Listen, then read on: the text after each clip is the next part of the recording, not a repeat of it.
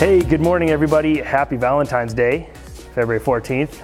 Lands on a Sunday, what, every seven years, I guess. So it's kind of special. I don't know. I, Valentine's isn't like a huge thing I celebrate regularly, but uh, I get reminded of it, usually with when my wife thinks of a really good gift and I have done nothing. But uh, yeah, uh, welcome to Cedar Valley. We're going to get the service started here this morning. Uh, my name is Grant, one of the pastors here at Cedar Valley Church, and this morning I've got Brad with me. Hey everyone. Hey. And, uh, yeah. If you're uh, if you're new here, uh, welcome. It's first time. You can check us out at hello at cedarvalley.ca, and uh, just drop us a comment. Yeah, awesome. We're excited for that. And uh, one of the best ways for everybody who's joining in here to stay informed about the stuff happening uh, week to week, uh, daily, stuff like that, is following us on Facebook, Instagram, or signing up for our email newsletter at cedarvalley.ca. We send that out once a week, and there's devotionals, announcements, whatever it is, just to keep you informed. What's um, what's going on uh, behind the scenes at uh, at Cedar Valley Church? Uh, joining to our AGM it's going to look a little different than it has in the past. Uh, it's going to be on Zoom. Mm. Uh, we know there are some of you that might have some challenges getting on Zoom. So if that's you, um, give us a call, give us an email, and we will try to help you out and get connected uh, so that we can make sure you are in the meeting as well. Absolutely, yeah. Like we, we know that this will be a little bit different scary uh, being online only, but uh, rest assured, we want to make sure that everybody has access to be able to participate. That technology isn't a barrier because we want you all to be involved, have a voice, hear about the stuff that's going on, ask the questions you want to hear about, um, that you want answers to. Yeah. Yeah, exactly.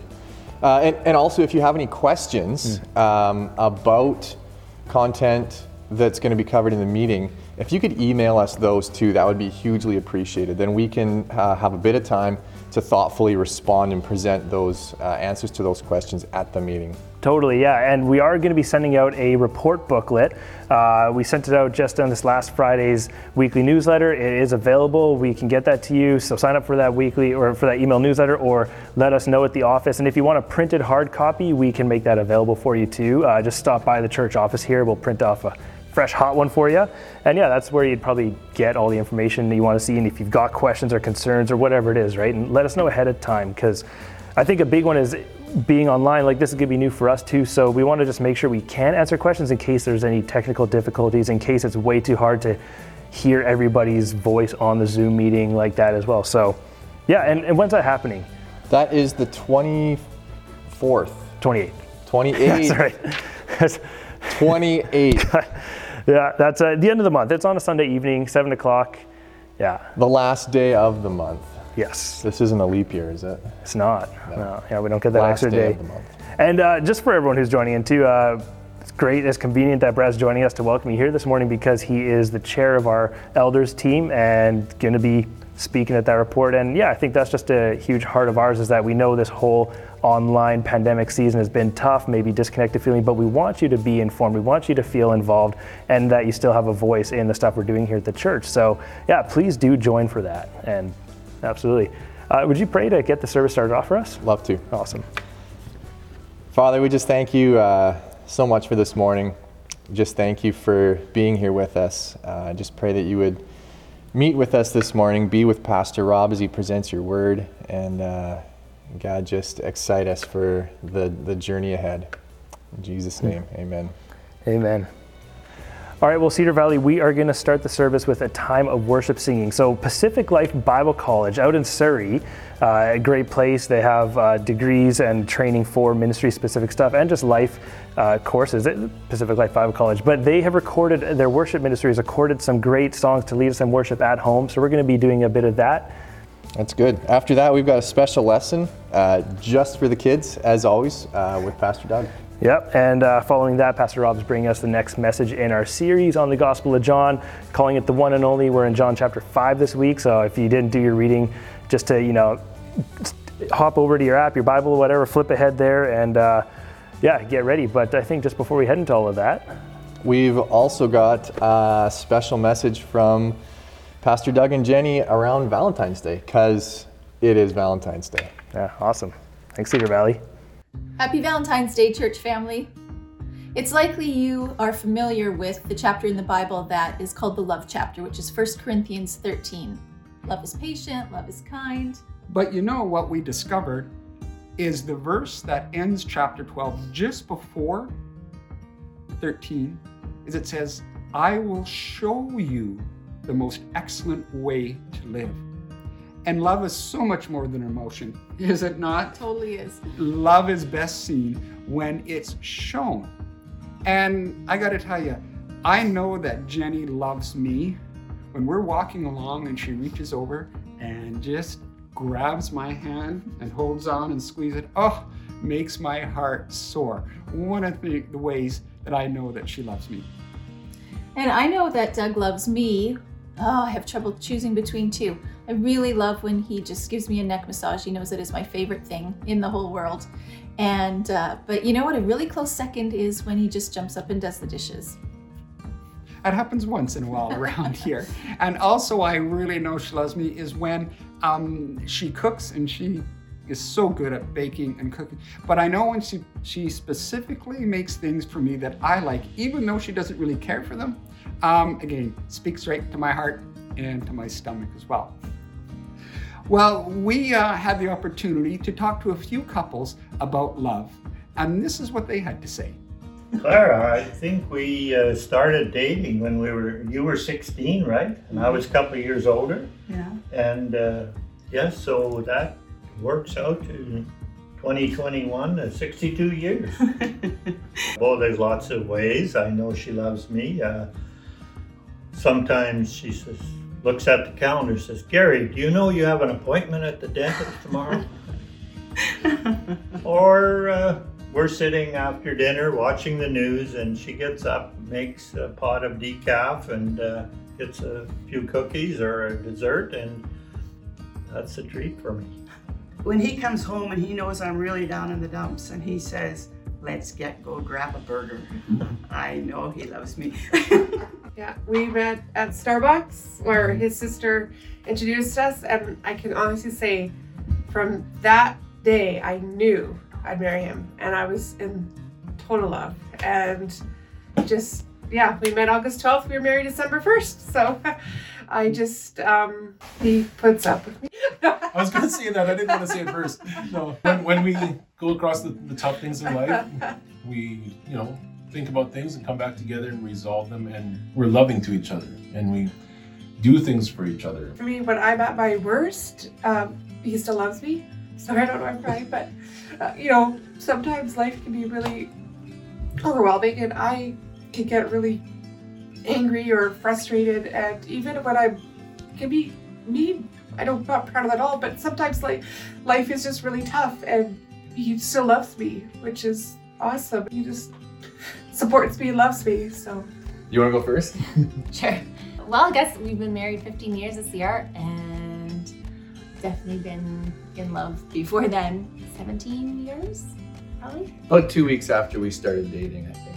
Love totally changes as you get older and your life changes. Acts of service are definitely something that means a lot to me now. And Brad just willingly does things and helps around and yeah.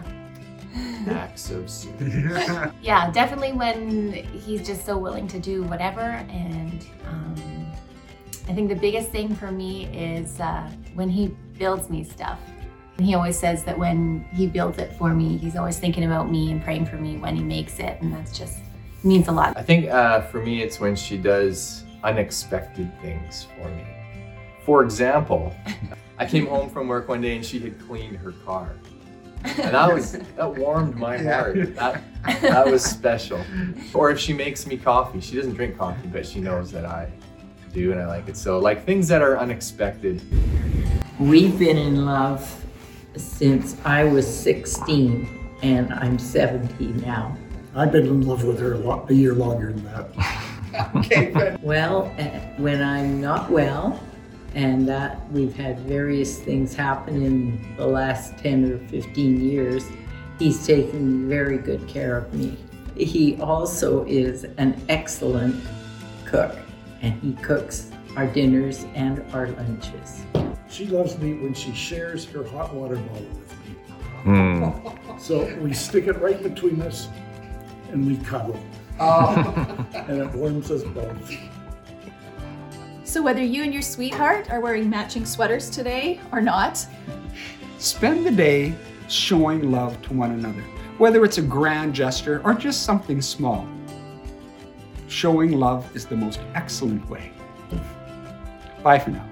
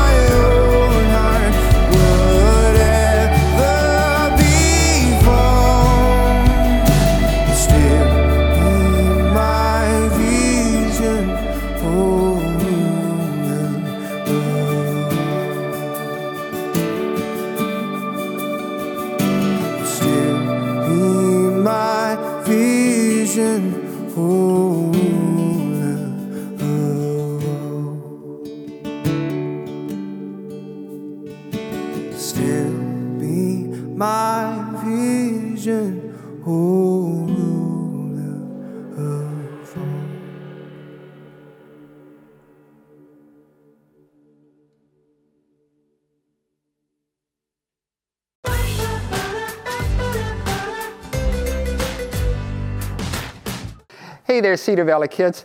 I'm sure you know what day it is because, you know, last week, I think in school, you were already doing some fun activities around Valentine's Day. And you know what? The other day, I was talking to Felix Sawatsky, and they had a cakewalk at their school. Now, when I was a kid in school, we didn't have those. I didn't even know what that was. You probably know what they were. And Felix had won some really neat little cupcakes. And when we went to visit him, he gave me one of the cupcakes that he won in his cakewalk. So awesome. I sure like that. But what you see here is some of the things that people might get or give on Valentine's Day. Now, These are some of the things that I'm giving to Jenny, so don't tell her, okay? I, I want it to be a surprise. But, well, you've seen these cool little hearts before with words on them. They're lots of fun. And I know Jenny loves chocolate, so she's getting some chocolate. And, well, flowers. She likes flowers. But you know what? These fell in the parking lot on the way in here, so they're kind of damaged. So I hope they're still going to look good by this afternoon. And then there's the cards. Of course, there's the cards. The really pretty ones that say, to the one I love. What a great thing to say. And this one here says, Love is a choice, and I choose you. Ah, she's going to like that. But also, I found some really neat ones, and I wondered, do you think she'll like these? I'm going to let you vote on which one. Here's some cards here, and it says, Why not? Be my Valentine, and some other cool things on here. Maybe you could read those. And along with these, you get a little bracelet tattoo that you can tattoo on your wrist. And they come in a bunch of different colors and that. And so she might like, do you think she would like this one? Or do you think she would like the bug one? Now there's tarantulas and there's worms, scorpions, and um, a centipede and really cool little ones. And then along with that comes these awesome little bug tattoos. So, if you send me a note right now on the computer, which one you think I should give Jenny, the bug card with the bug tattoos or the prettier cards with the bracelet tattoo on it, I will let you decide about that. But you know, Valentine's Day is a really cool day because it reminds us about love. And we usually think about loving our sweetheart, which is wonderful. But love comes from God. And love is more than just, oh, feeling really good about somebody. It's really about showing to others our love. Love is best seen when it's doing something. That's right. And do you know that in the Bible, in the book of John, chapter 15, verse 12, check this out. Jesus was saying, Love each other in the same way I have loved you. And he wasn't just talking about feeling really nice about someone or that's feeling that somebody was special. He's saying, I came and lived on this earth for you. I live for you and taught you the Word of God. And then I died for your sins and rose again so you could live. Everything I've thought about was for you. I did those for you to help you. Wow. And he says, we should love others the way he loved us. Can you imagine if we went out every day and thought, hmm, I wonder how I could love that person over there, or maybe that person over there, maybe my mom or dad, my brother or my sister, or my grandma. Well, it would mean doing something for them that shows how much you love them. So, what I'm going to ask you to do a little bit later on today, and maybe even this next week, is do something that shows somebody in your family or your neighbor or someone at school that you love them. Not just about feeling, but it's doing something to help them that would make them feel good as well. So when we think about this, I also want you, and here's a big challenge for you, for those of you that can read. I want you to go to the Bible, go to the book of John, and read through, and this might take you a couple of days, but that's okay. You'll have all week to do it. I want to, if you can see, how many times the word love, or loves, or loved is in the book of John. There's quite a few. So you go through there, and that's an assignment for this next week about reading about love, and see how many times. And you can highlight it or circle it or write it down and count them. And then, yeah, I would love it if you would send me a note or an email later on in the week about how many times you found the word love in the book of John. There's a lot, that's for sure. And you can send me a note about that. So, have a great Valentine's Day with your family, having fun stuff. And also, there's some activity pages that you'll get to do now that we sent out to you. And any families, if you didn't get those, just quickly send me an email and I will get them to you right away so your children can still be a part of learning about love and the Word of God through some activity pages we're sending out. Have a great Valentine's Day. We'll see you next week. Here we are on the set of the one and only. And before we get to talking about Jesus as the one and only, there is also a, another one and only in our lives, that is David Weeb. And uh, we have some news to, uh, to tell you about as it relates to Dave. And that is simply, oh, David's leaving us. Yeah. And uh, that smile on my face isn't because I'm happy he's leaving, but I'm happy for where he's going. Where, what's happening, David? Tell us about what what's happened the last few months and where you're where you're heading. Yeah, yeah. So I, first of all, I just want to thank everyone uh, just to welcome Jaslyn and I to the Cedar Valley family. And um, yeah, it, it's sad that I am resigning, but I just feel like God's calling me to a different vocation. Yeah. And so I am still continuing to work with Athletes in Action, um, but I also accepted a job as a residential support worker at Matthew's House. Awesome. Yeah. So athletes in action and Matthew's House. So will you continue to raise support towards AIA? Yes. Okay. Yeah. Yep. Still, still raise support with AIA, and yeah, yeah, I'm re- very excited what God has in store. So if anybody wants to get a hold of David, just give him a shout and follow that up. But on your behalf, we went out and got him a little trinket, uh, which is our way of saying thank you. And I'll let you open it, and I'll maybe explain the pieces as you open it. In so front go ahead. camera. Okay. Absolutely, right. yeah, absolutely. You should also know that in addition to this, we're taking David out next week for lunch. Mm. Staff is to his expressed favorite place, Popeyes Chicken. David, It's what do you got there? fantastic. I, I have a Sport Chek gift What? card.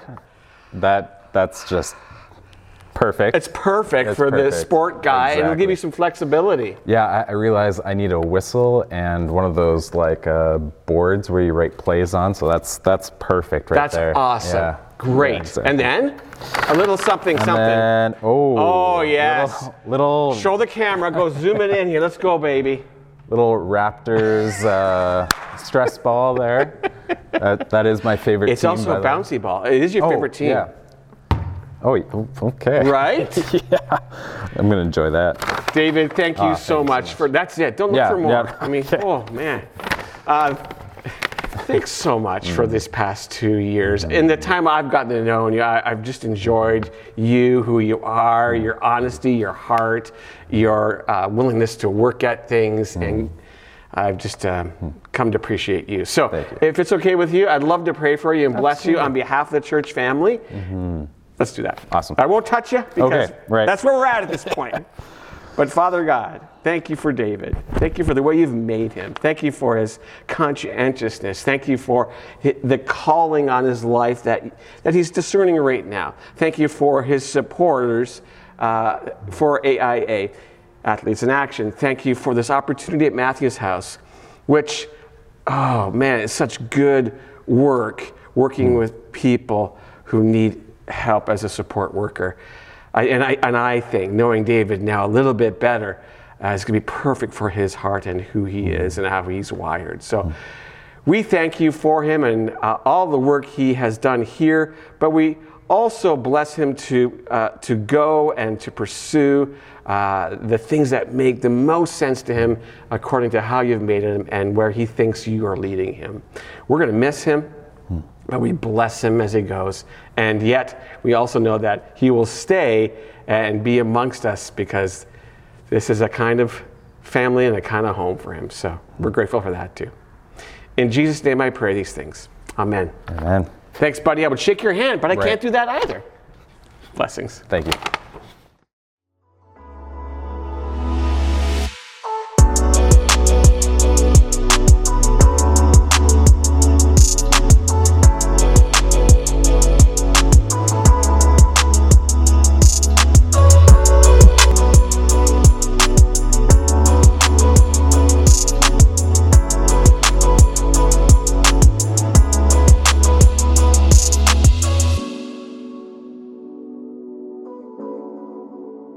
All right, so the one and only Jesus bursts onto the scene in John chapter 1.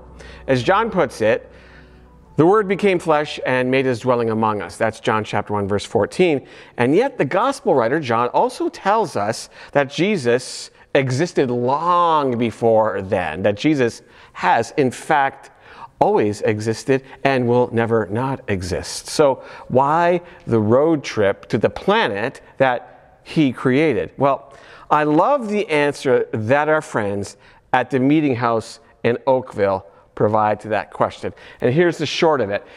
This is what they would describe partly as the gospel in a nutshell. There's a little more to their statement, but it's core to these statements. Jesus came. This is why he came to the planet to show us God's love, to save us from our sin and its effects, to shut down religion, which is always an eyebrow raised. What? And to set up his kingdom. But this is not John's expressed purpose in writing his gospel. As we said at the beginning of this teaching series on the book of John, John states his main purpose for writing his gospel, and actually right at the end of it in chapter 20, where he says, and I'm quoting again from verses 30 and 31 Jesus did many other mir- miracles or miraculous signs in the presence of his disciples, which aren't recorded in this book. But these, the ones that he records, and we're coming to a third one today, but these are written that you may believe in Jesus Christ, the Son of God, and that by believing you may have life in his name. So John gets right to it in John chapter 2, where he tells the story of Jesus' first miracle, turning water into wine at a wedding. So let's just stop there for a second. What kind of God is this Jesus whose first miracle is so down to earth, is so warm and relational? What does this sign tell us about Jesus? That though he is God, he obeyed his mother who coaxed him actually into doing what he did. That though he is God, he loves being around people. Not, oh, I'm God and I can't spend time with those folks. He is happy to be at a wedding feast, mixing it up with everybody else. To the point, Jesus loves a good party. And remember, a Jewish wedding feast was a week long. That because he is God, he did something only God could do, turning water into wine. But more than that, this was a symbolic act of shutting down religion his own religion, in fact. Jesus came to shut down the rules, regulations, rituals, and routines of Judaism as prescribed by the religious leaders of his day. Why? Because they had become oppressive. He was Jesus making a kinder, simpler, more accessible way of being in relationship with God, the one who loves us and made us. And it just turns out that that way is Him, Jesus. Chapter 2, verse 6 tells us that Jesus identified six stone water jars that were used by the Jews for ceremonial washing. So read that as religious or ritual hand washing done from these jars. He fills up those jars with water. He turns water to wine in those jars. Do we think that was an accident? There's no way that was an accident.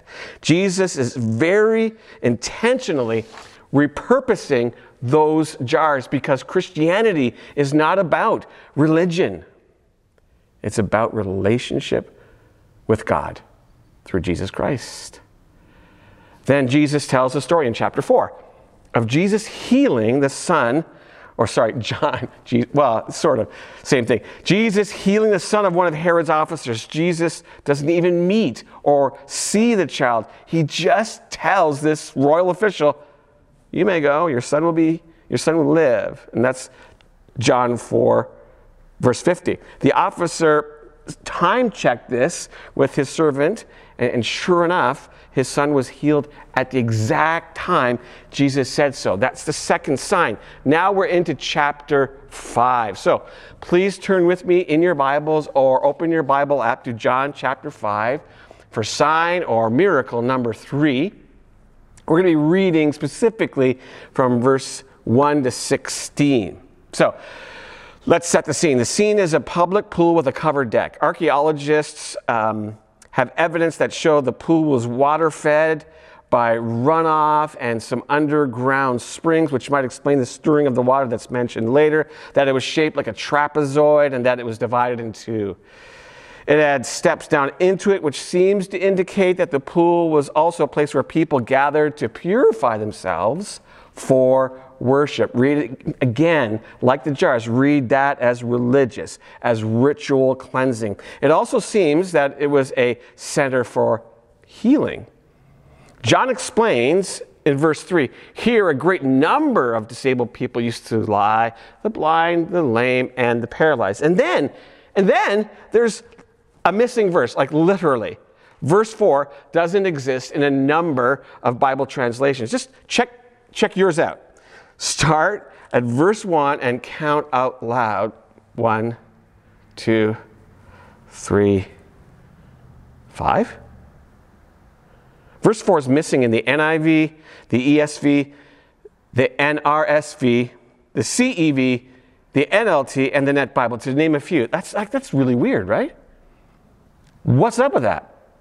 Well, the very short and oversimplification is answer is this that John chapter 5 verse 4 wasn't in the earliest and most reliable manuscripts and yet it later appears in other manuscripts. The NIV Study Bible goes so far as to say, and I'm quoting it to say it this way, Uh, verse 4 was doubtless inserted by a later copyist to explain why people waited, waited by the pool in such large numbers. So, some English versions of the Bible have it and some don't. I'll just say this it's, it's a pretty curious verse. It feels more like superstition than faith, that an angel would stir the water and whoever got in right after that got healed. But it just might be the contrast that John is setting here faith in Jesus versus cultural superstition. Let, us see. Jesus saw a man lying there who had been sick for 38 years, which he must have come to know in conversation with him. He said to him, Do you want to get well? Now, I don't know about you, but that seems like a pretty strange question, right? Why in the world would you ask somebody who'd been lame or paralyzed for 38 years if you wanted to get better? But it's Jesus asking the question, right? And Jesus doesn't ask or say things just to hear himself.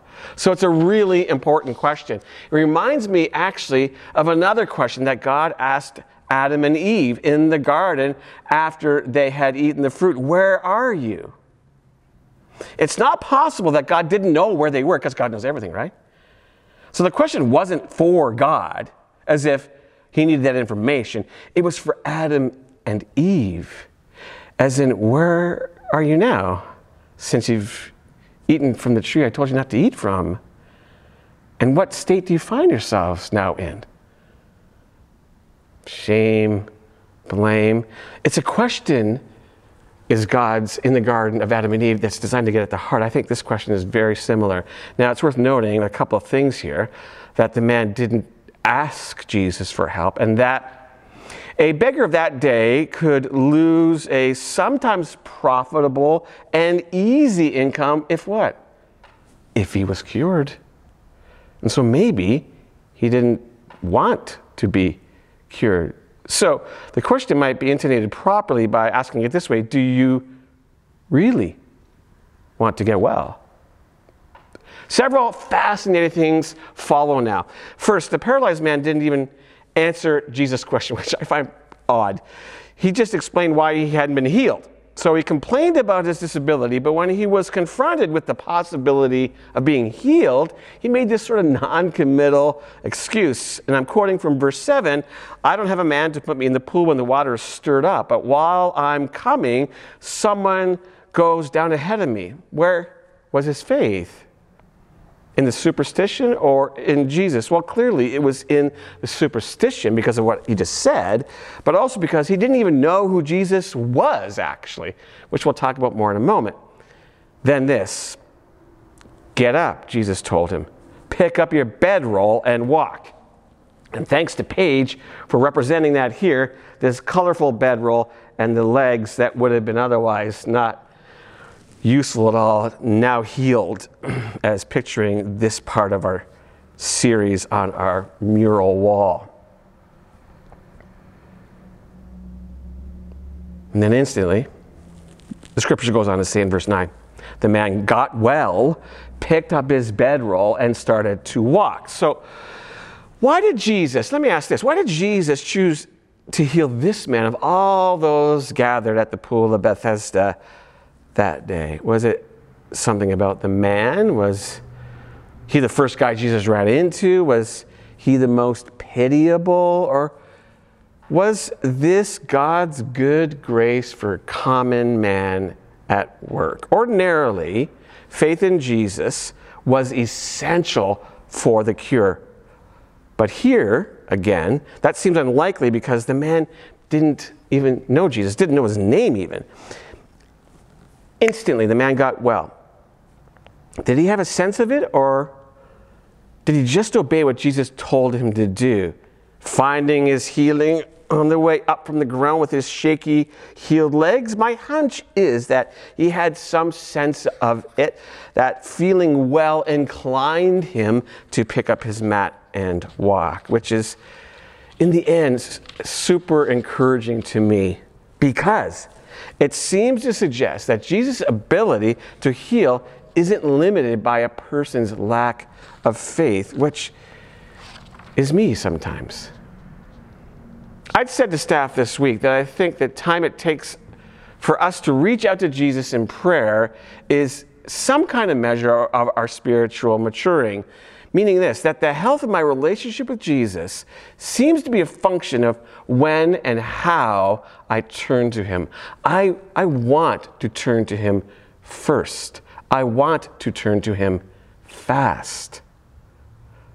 The more I do, I would say, the stronger my relationship with Jesus gets.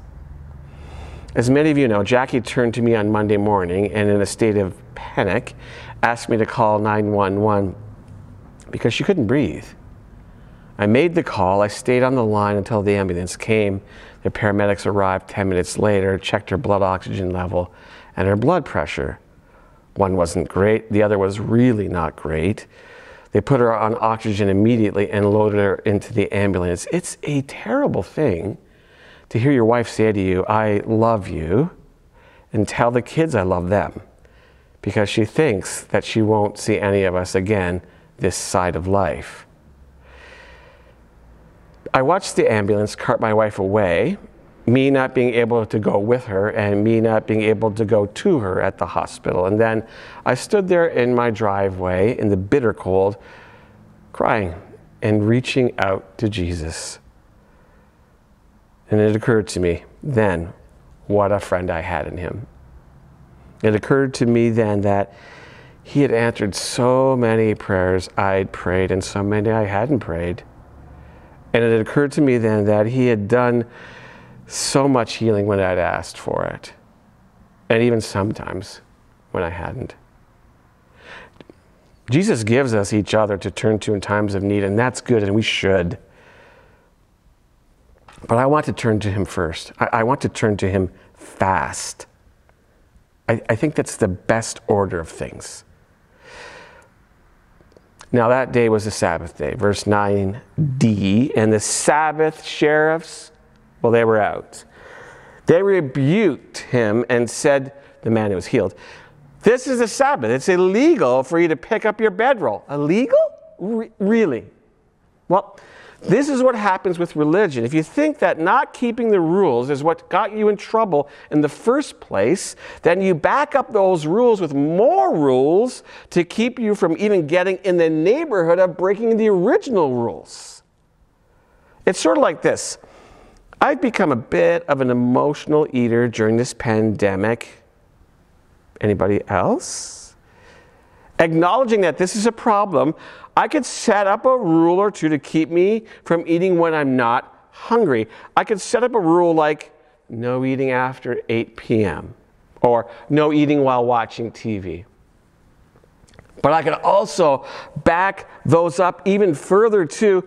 We won't keep any food in our home so that I don't even get close to eating anytime. In theory, it sounds like a really good idea, but in practice, it's a trap that leads to rule keeping oppressiveness.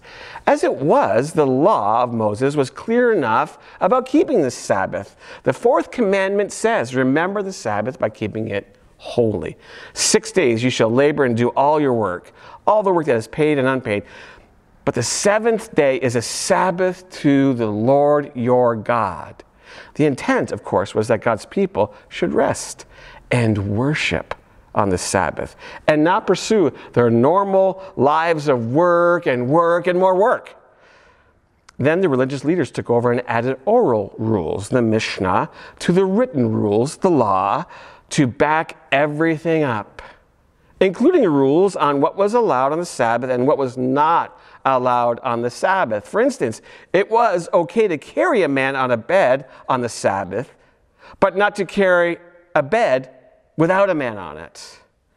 Now, before we go on to say that's just silly, we need to appreciate the historical context here. The Jews had not heard from God in over 400 years by the time century one rolls around, which was a huge deal. This was a people group who were used to hearing from God, chosen by God in a covenant relationship with God. He spoke to them almost never directly, but through prophets, priests, judges, and kings. And God did so for hundreds of years. Then nothing. Complete silence. The Jews were exiled to Babylon because they broke God's agreement with them. Again and again and again they broke it. God warned them about this and then gave them over to the sum of their choices. So the thinking was, God will speak to us again if we just keep the rules of the covenant. And those who don't are blowing it for everyone. Like there was a rule keeping threshold that would please God enough for him to start talking to these people again. This is the Sabbath. It's illegal for you to pick up your bedroll, especially when there's no one on it. But isn't this like an epic example of missing the point? Well, of course it is. The religious leaders were so obsessed with keeping the Mishnah that they completely missed the point that what? The man was healed. But not wanting to get into trouble, with those religious leaders, the man blamed Jesus. In verse, I'm going to say, I don't have my record here, I can see 10 or 11, you look it up. He says, The man who made me well. In other words, some guy I met, whose name I don't even know, told me, Pick up your bedroll and walk. It's interesting, isn't it? That the healed man didn't even thank Jesus, didn't even take the time to get to know a little bit about him, even his name. Like, let me ask you if you had been disabled for 38 years and someone healed you of that affliction, what, what would you do? Like, hug him to the point of crushing his ribs, cry so much that you'd soak the shoulder of his robe, thank him, thank him and thank him again. Name your dog after him. Invite him over for dinner. Tell people all about him and what he did for you. Maybe even get a Jesus tattoo. So here's a question How could someone be so intent on the rules that they miss what God is doing? Have you ever caught yourself doing that? So we're going to get, get up now into each other's grills has someone in our church been so intent on how we do things here that they couldn't see God at work, that they missed the point? God is at work at Cedar Valley Church. He is stirring us to new mission, vision, and value statements to position us as a church for where He is leading us. He has exposed the problems of how we govern the church that we have effectively four competing working boards the elders, the executive, the finance, and the staff, and that we aren't actually even in compliance with our own working bylaws.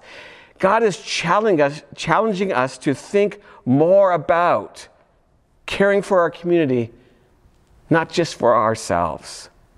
If you have said to yourself, there's nothing wrong with our mission, vision, or value statements, but you don't know what any of them are, and I mean by heart, or you don't know how to measure them, or you wouldn't know how you'd see them in evidence otherwise, then you're missing the point.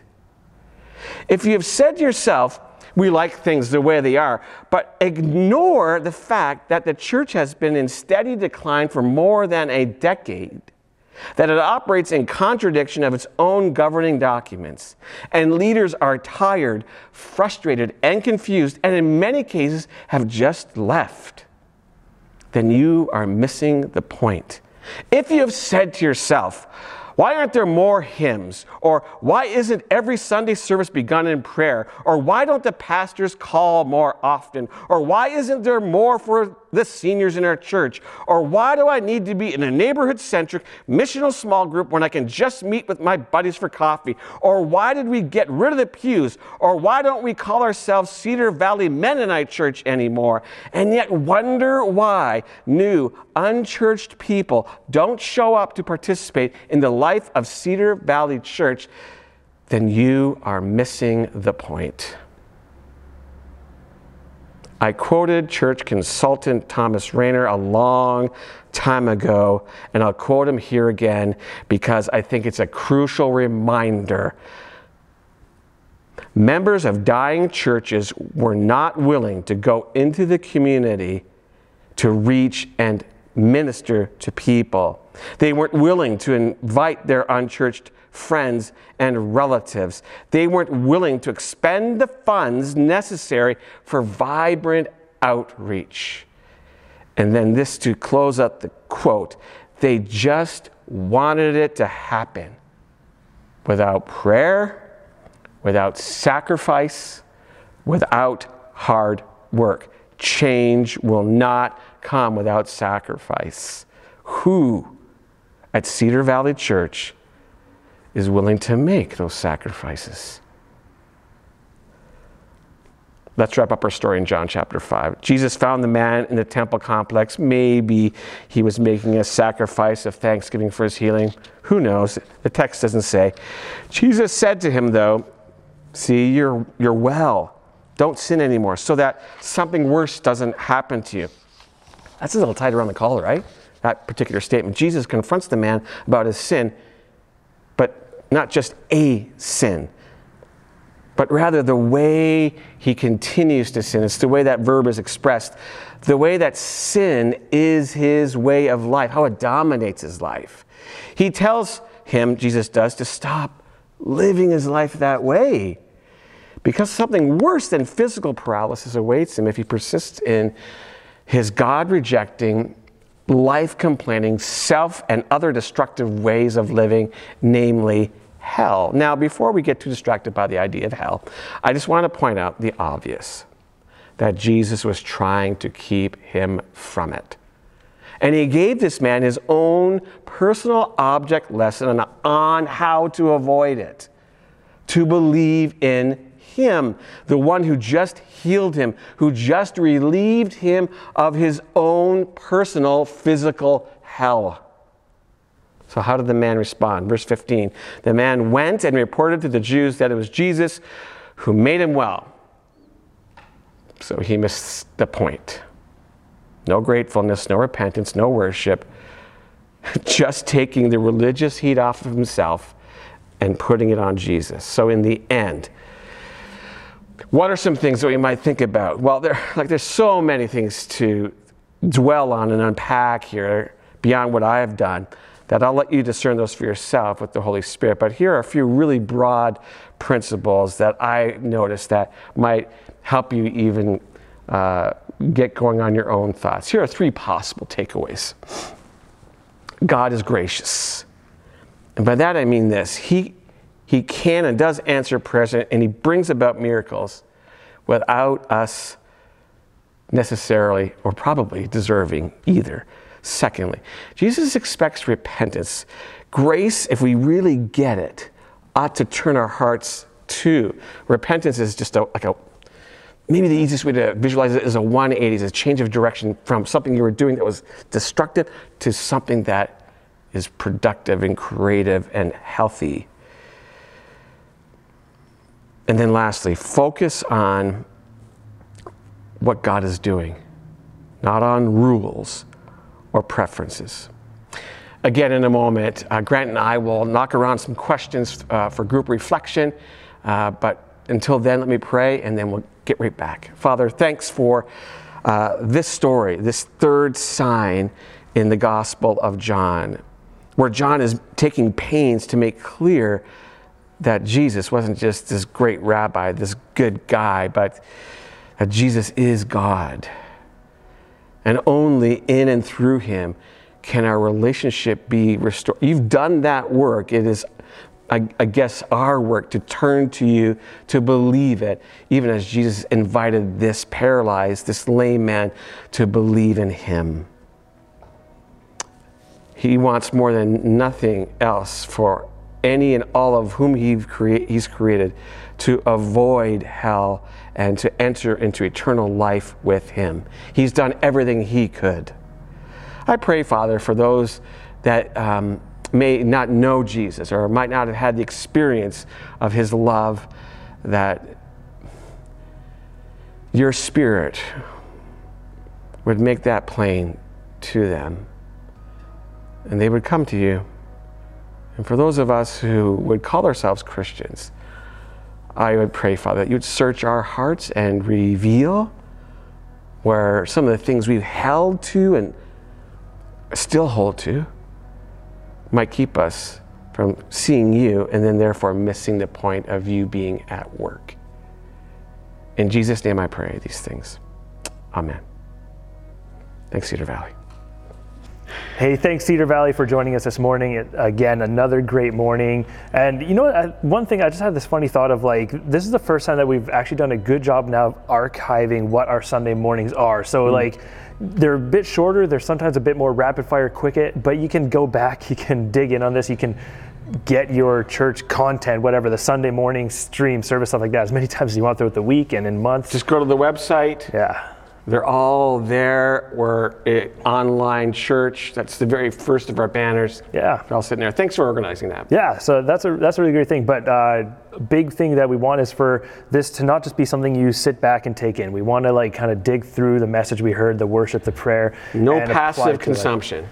Yeah. We exactly. need application. You need to apply. We do, yeah. And that's, I think, exactly how we combat what you just talked about this morning of missing God in action. Yeah. Is, you know, if we, we'll miss it if we're just vegging out with the remote control. We need right. to be active in what God's doing. So you've got some questions for us.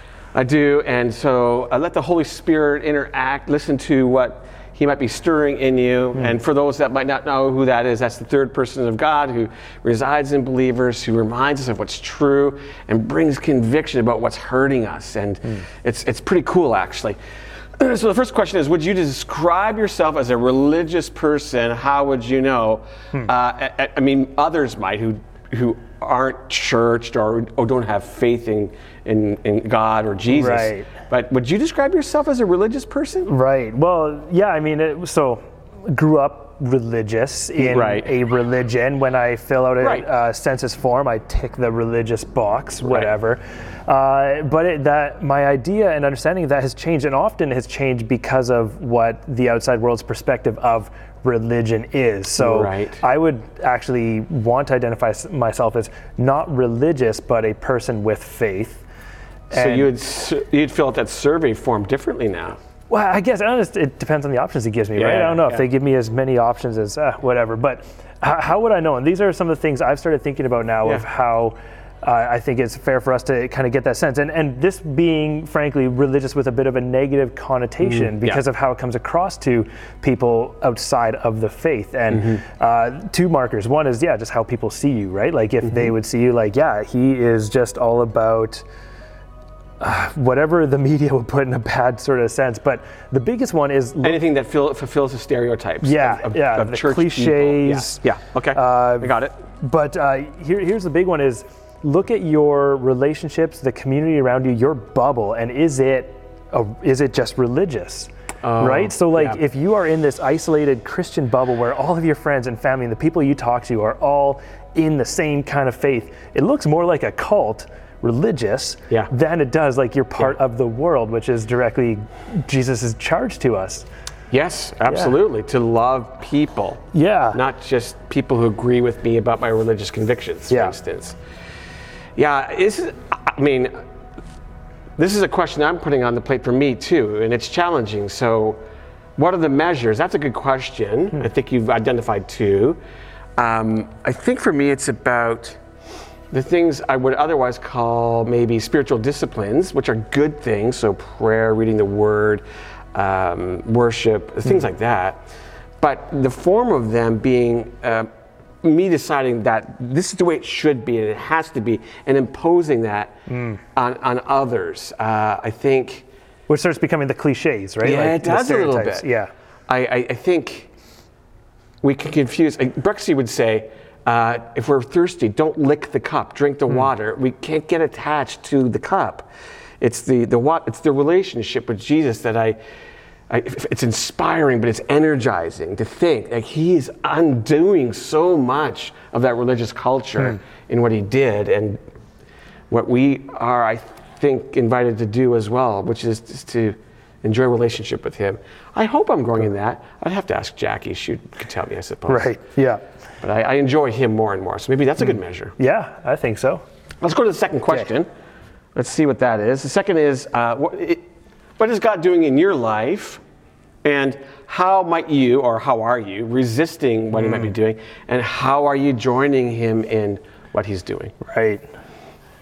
Yeah, that, that internalizes this whole discussion. It's Yeah. easy to point fingers. That makes it real. And, you know, I think even when, when I was coming up Yeah, like they're answer- missing the point. Well, yeah, sometimes I miss the point. Totally. Well, and, and so like I'm, I'm preaching to myself in that I just talked about this idea of like what is your community bubble around you, and I, I I've gone into full time vocational ministry. Yeah. And that's where I've now, now realized. I think that's why God's even putting that answer on my mind. Is like my bubble is like insanely Christian. It's insanely religious because all the people I work with and all the people I connect with and all my whatever if it's work related connections or family related connections or personal stuff it's all church Yeah. and so i think that's where god's starting to make me realize like man you have closed yourself off a little bit and i hope i'm at least able to influence people to also break past that bubble but i need to start breaking past that bubble intentionally Particularly if we're calling others out to do the same. Yeah. Yeah. Yeah. Uh, you know where this is a rub for me? I, I think maybe a measure of this, how you're resisting, is when something uncomfortable comes your way and you immediately get defensive about it. I've had some tough conversations with close people in my life recently, and they've been challenging and, and they've been hard to hear. Hmm. And I, my natural instinct is to like, oh, I, I, I can defend myself. I can, I can justify. I can explain. You're just not getting it. But maybe the point I'm missing is Jesus is kindly saying something to me out of the mouth of someone who loves me, cares hmm. for me, that I need to hear. Hmm.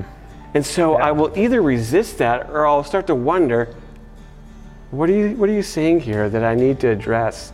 Because there's something I need to address. sure yeah growing pains right Yeah, like god doesn't bring growth comfortably No, no, no. I totally. yeah Uh, it usually comes out of discomfort or even crisis. yeah And so I, I think if you see discomfort as something you are trying to avoid and not the opportunity that it might be, or even crisis like the pandemic we're in, um, you might be resisting what God might be trying to open up to you, to me. So that's, that'd be my thoughts on that question. I think that's great. Okay. Well, I think, uh, you know, uh, we'd love to know your thoughts too. If you want to throw some answers into that in the chat, do that. Otherwise, just keep this discussion going at home with your friends, family. Call up a friend or family. If you've got some small group stuff, make a Zoom call, and that'd be great. We want this to be something that you interact with together. So, thanks, Cedar Valley. Thanks, Cedar Valley. See you next week. You bet.